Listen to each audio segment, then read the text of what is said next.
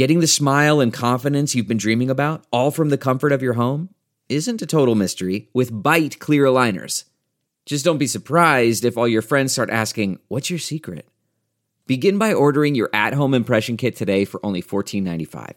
Byte clear aligners are doctor directed and delivered to your door. Treatment costs thousands less than braces, plus, they offer flexible financing, accept eligible insurance, and you can pay with your HSA FSA. Get 80% off your impression kit when you use code WONDERY at Byte.com. That's B-Y-T-E dot com. Start your confidence journey today with Byte. Good morning. I'm Randy Naughton at Fox 2 with your St. Louis news. Driven by Bomarito Automotive Group. Charges are filed in the shooting death of North County Police Cooperative Officer Michael Langsdorf.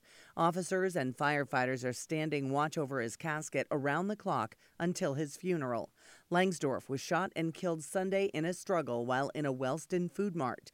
The officer was investigating a report. Bonette Meeks was trying to cash a bad check for $6,000.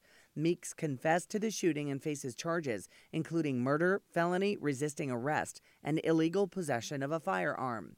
Meeks is a convicted criminal with a long list of offenses from North Carolina. Recent rain has caused a rise in area rivers about a couple of feet.